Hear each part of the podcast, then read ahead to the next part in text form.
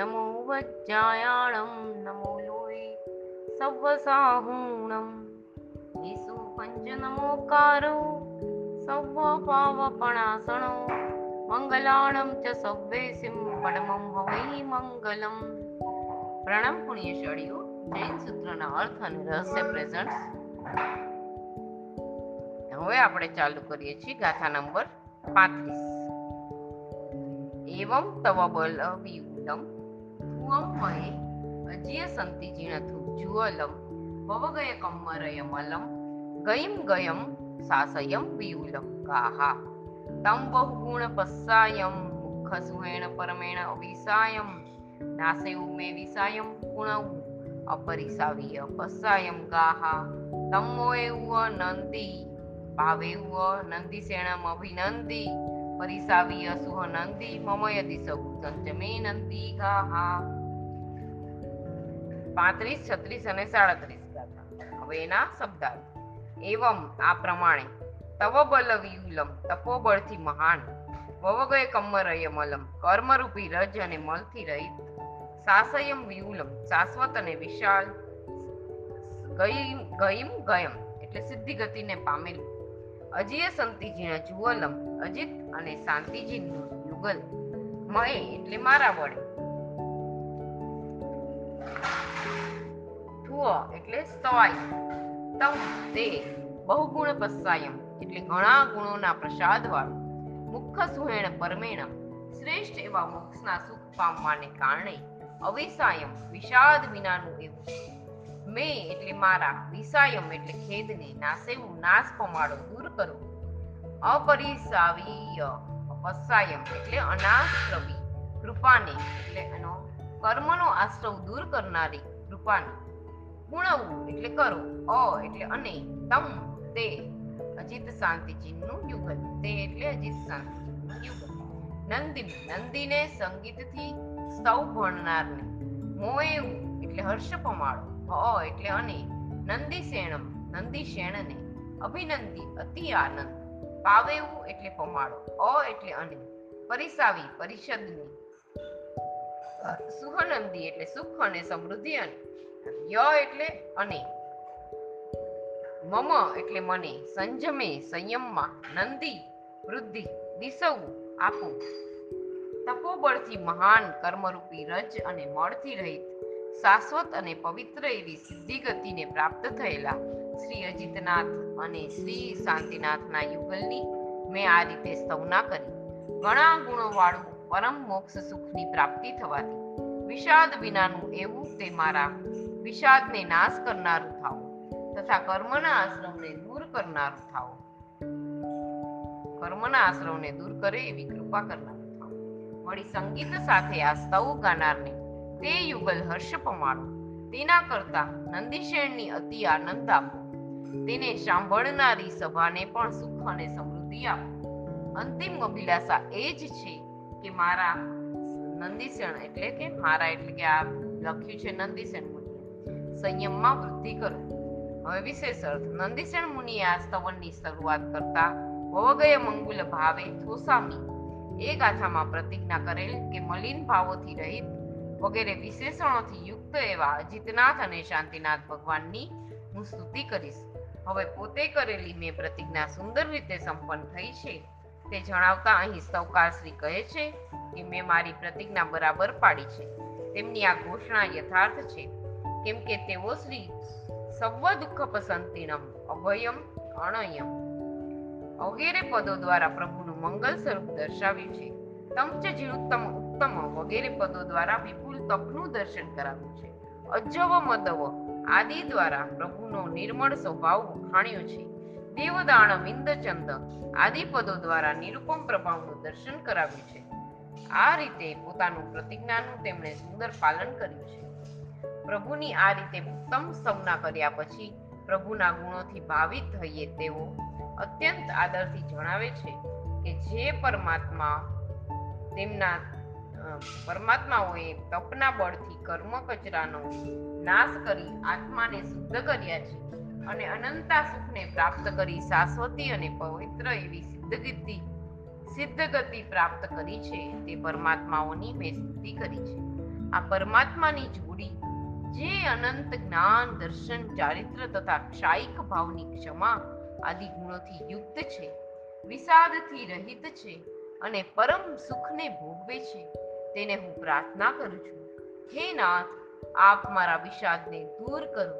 આપ સ્વામી તરીકે મળ્યા છો, તો પણ પરમાનંદની પ્રાપ્તિ માટે યત્ન કરતા. મારું મન ઘણી વાર હતાશ થઈ જાય છે. મારા પ્રયત્નનું ફળ મને ક્યારે મળશે તેની ચિંતામાં ગરકાવ થઈ જાય છે. ક્યારેક પ્રતિકૂળ નિમિત્તો મળતા મન વિષાદથી ઘેરાઈ જાય છે. હે હૃદયેશ્વર, આ સ્થિતિમાંથી મને બહાર કાઢવા આપ જ સમર્થ છો. આપ એવી કૃપા કરો, મારા ઉપર એવા આશીર્વાદની વર્ષા કરો, જેથી આવા વિષાદના ભાવો મારા દૂર થઈ જાય. હે પ્રાણેશ્વર, માત્ર મારો વિષાદ આપ દૂર કરો તેમ નથી કહેવું પરંતુ આ આખી પરસદા જે અધિ અજીત શાંતિ સ્તવને સાંભળી રહી છે અને આ પૂજ્યના ગુણો પ્રત્યે આદર અને બહુમાનથી આપને નમસ્કાર આદિ કરી રહી છે તેના ઉપર પણ આપ અનુગ્રહ કરો. તેમના પણ વિષાદાદી ભાવો દૂર કરી તેમને મોક્ષ માર્ગમાં ઉત્સાહી બનાવો. પ્રતિકૂળતામાં તે પ્રશાંત રહે તેવા આશીર્વાદ આપો. હે નાથ, મારી આટલી વિનંતી સ્વીકારી મને અને મારા સાધર્મિકોને સહાય કરો. હે નાથ, જેઓ સંગીતના જાણકાર છે આ સૌને મધુર શૈલીથી ગાય છે, તેઓને પણ હર્ષ પમાડો. તેઓને પ્રસન્ન રાખો. આ બંને ભગવાન તો વિતરાગ છે. તેથી આમ જોવા જઈએ તો તેઓ કાંઈ પ્રાર્થના કરવાથી રીઝવવાના નથી. રાજી થઈને ભક્તને કાંઈ આપવાના નથી. તો પછી આવી પ્રાર્થના શા માટે? હકીકત છે કે આ બંને ભગવાન વિતરાગ હોવાથી રાજી થઈ ભક્તને કાંઈ નથી આપવાના. તો પણ જે સાધક ભાવથી ફરી ફરી આવી રીતે પ્રાર્થના કરે છે, તેના કર્મનું તે પ્રાર્થનાથી જ ક્ષમ થાય છે. અને પાર્થ્ય એવા તે ગુણો તેનામાં પ્રગટે છે. માટે આ રીતે કરેલી પ્રાર્થના નિરર્થક નથી, સાર્થક છે. અહીં સ્તવકા શ્રી ઉદાત અને ઉદાર ભાવના પણ જણાય છે. તેઓ શ્રી માત્ર પોતાના વિષાદને દૂર કરવાની ઈચ્છા નથી રાખતા, પરંતુ સંપૂર્ણ સભા ઉપર પ્રભુનો અનુગ્રહ થાય તેમ તેઓની ઈચ્છા છે. હવે છેલ્લી પ્રાર્થના કરતા તેઓ શ્રી કહે છે, હે નયનાનંદ આપ મારા વિષાદને દૂર કરો એટલું જ મને ઈષ્ટ નથી. પરંતુ આપ મને સતત પ્રમોદ પણ આપો. મારું મન સતત પ્રસન્ન રહે, આનંદથી ભર્યું ભર્યું રહે, તેવું પણ કરો. વળી આપની કૃપાથી હે નાથ, જ્ઞાનાદી ગુણોથી હું સમૃદ્ધ બનું. આત્માનંદનો હું આસ્વાદ કરી શકું. આત્મિક સુખ સમૃદ્ધિમાં હું વિલસું. એવું પણ વરદાન આપો. સતત સંયમમાં વૃદ્ધિ થાય. મારા સત્તરે પ્રકારના સંયમમાં નિર્મળતા પ્રાપ્ત થાય એવી કૃપા કરો. નંદીશેણ મુનિનું સંયમ છઠ્ઠા સાતમા ગુણ સ્થાનકનું છે.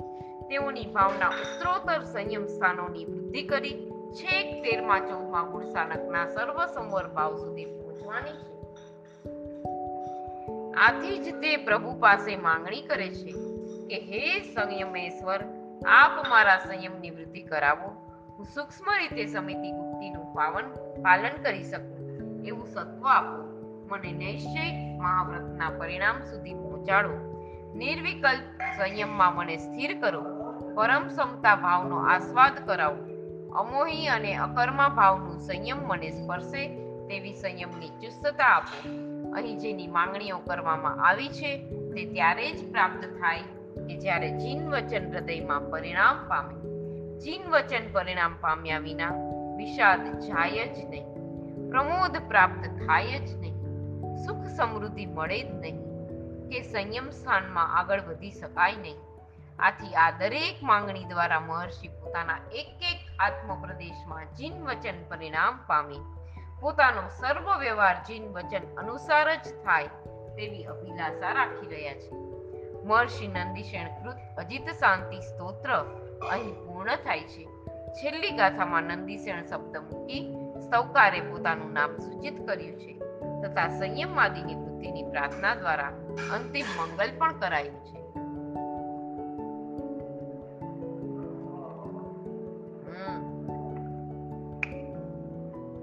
તેમના પ્રત્યે જેઓને અત્યંત આદર છે, હૃદયની પ્રભુની ભક્તિ કરવાની જેઓની ભાવના છે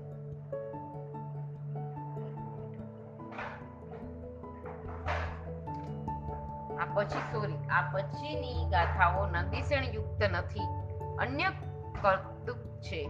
પરંતુ આ સ્તવનનો મહિમા દર્શાવતી હોવાથી ગીતાર્થ ગુરુ ભગવંતોએ અહીં જોડી છે અને તે પક્ષી આદિ પ્રતિક્રમણમાં બોલાય છે. હવે અવતરણિકા અજીત શાંતિ સ્તવનો મહિમા દર્શાવી તે સંબંધી કર્તવ્ય જણાવતા અન્ય દ્વારા રચિત ગાથાઓ કહે છે. પક્ષીય ચોમાસીય સંવંછરીય અવસ્ય ભણ્યવો સવ્યહિમ વસગ્ગ નિવારણો એસુ. ઉસગ્ગ નિવારણો એસુ. એનો અર્થ ઉપસર્ગનું નિવારણ કરનારું આ સ્તવન. પક્ષીય ચોમાસીય સંવંછરી, પાક્ષિક ચાતુર્માસિક સાવંસરિક પ્રતિક્રમણમાં અવશ્ય એટલે કે જરૂરથી ભણિયવો, બોલવું જોઈએ. સવ્યહિમ એટલે કે સર્વે સો અવો એટલે સાંભળવું જોઈએ. હવે એનો અર્થ ઉપસર્ગનું નિવારણ કરનારું આ અજીત શાંતિ સ્તોત્ર પાક્ષિક, ચાતુર્માસિક અને સાંવત્સરિક પ્રતિક્રમણમાં અવશ્ય ભણવું એટલે કે કહેવું અને સર્વએ સાંભળવું. વિશેષણ, આખું સ્તોત્ર મંત્ર ગર્ભિત છે. તેની ઘણી ગાથાઓ સૌકારે મંત્ર ગુઢ રીતે ગોઠવી દીધેલા છે.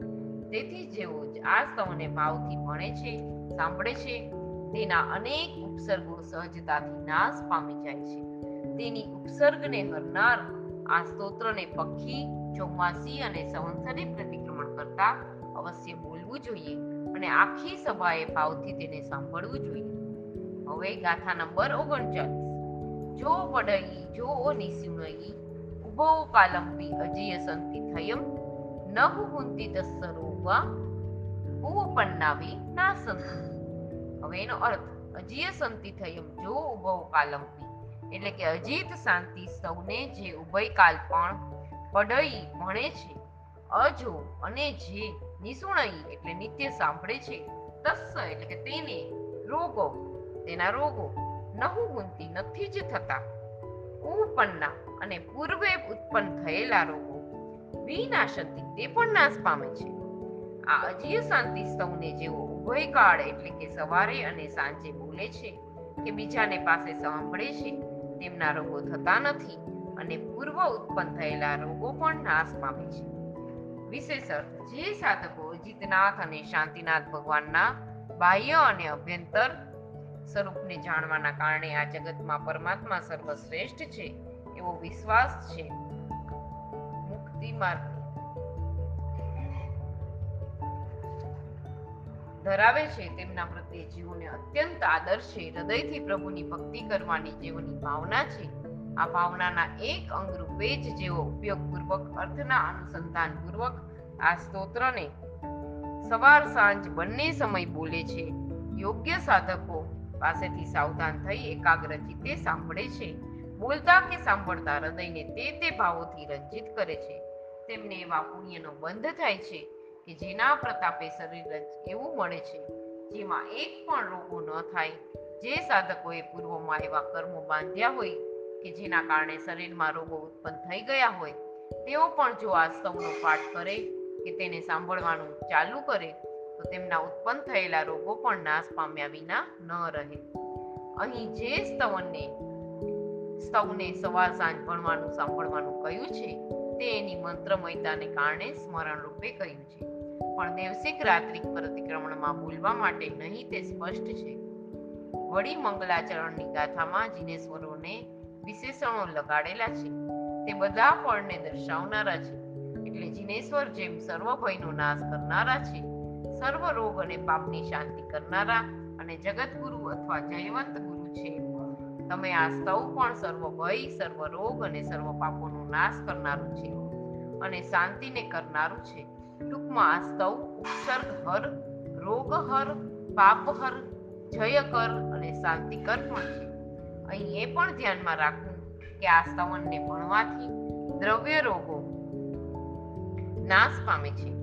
એ તો સામાન્ય બાબત છે, પણ મુખ્ય ફાયદો તો એ છે કે આ સ્તોત્રને ભણતા કે સાંભળતા જેને પ્રભુ પ્રત્યે બહુમાન ભાવ છે અને તેને તેનાથી મોહની આદિ કર્મનો વિશેષ પ્રકારે ક્ષમ થાય છે.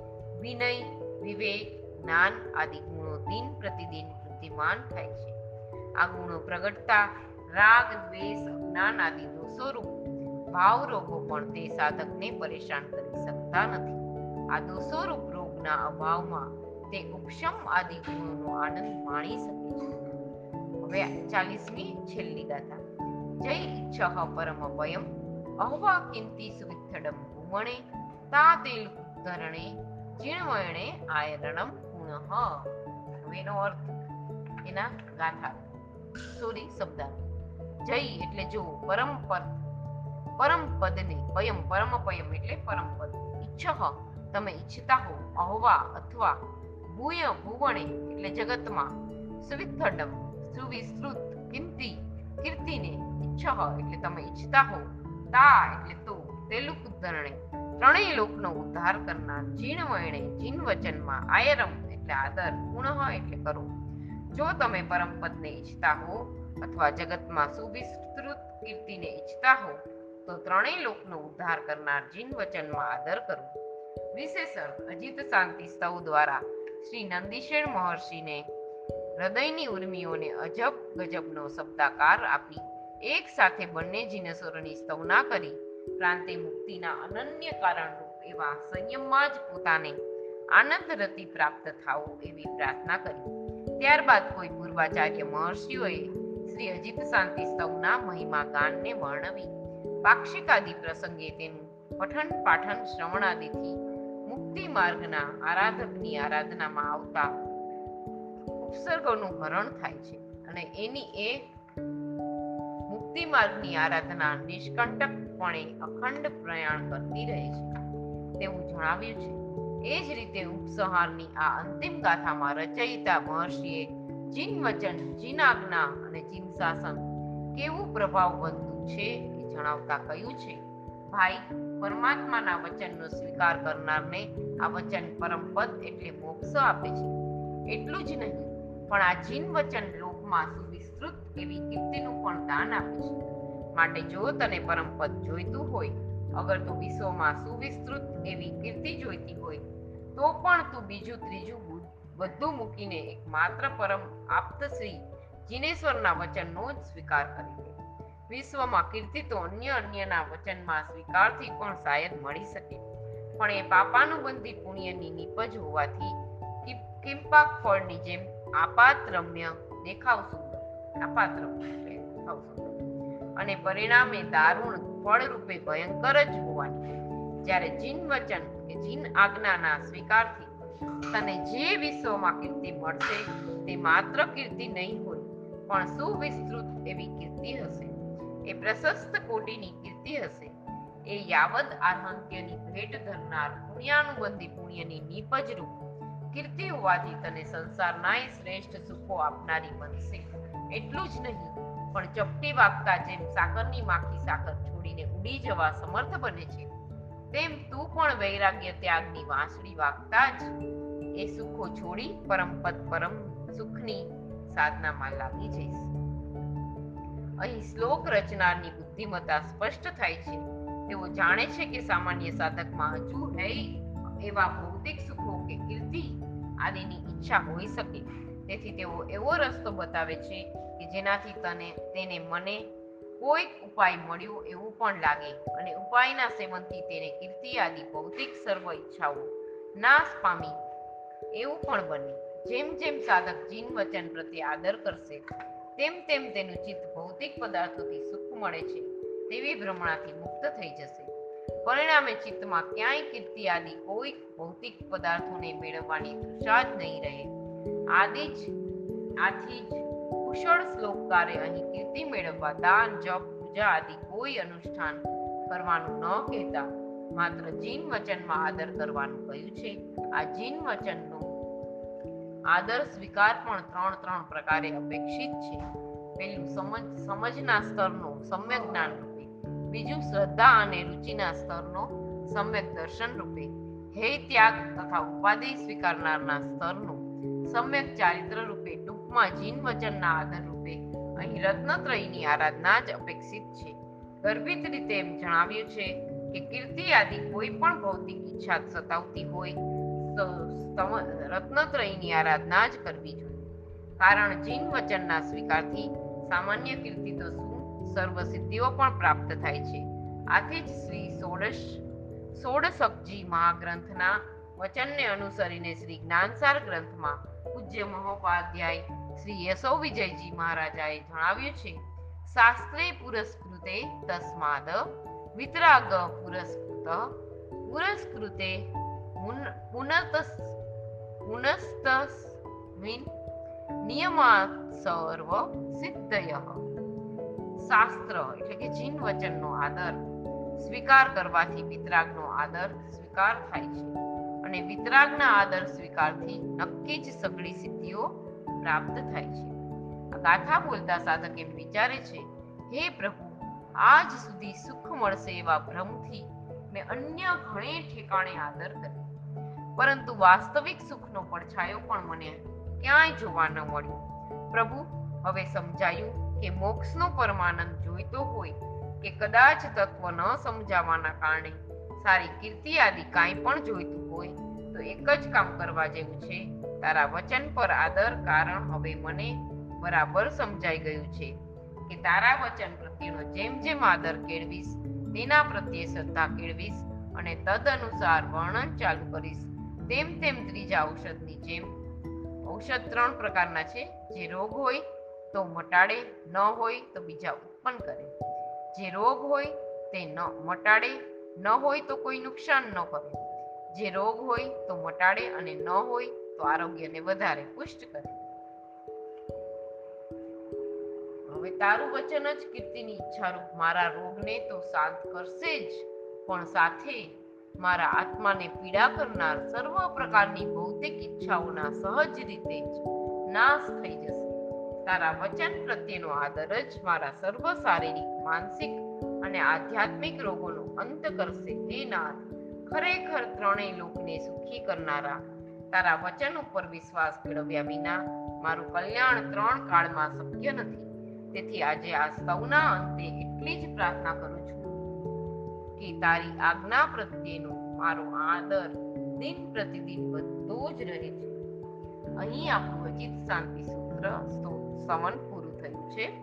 હવે આપણે લઈશું પછી રોજ શાંતિ સૂત્ર. મોટી શાંતિ.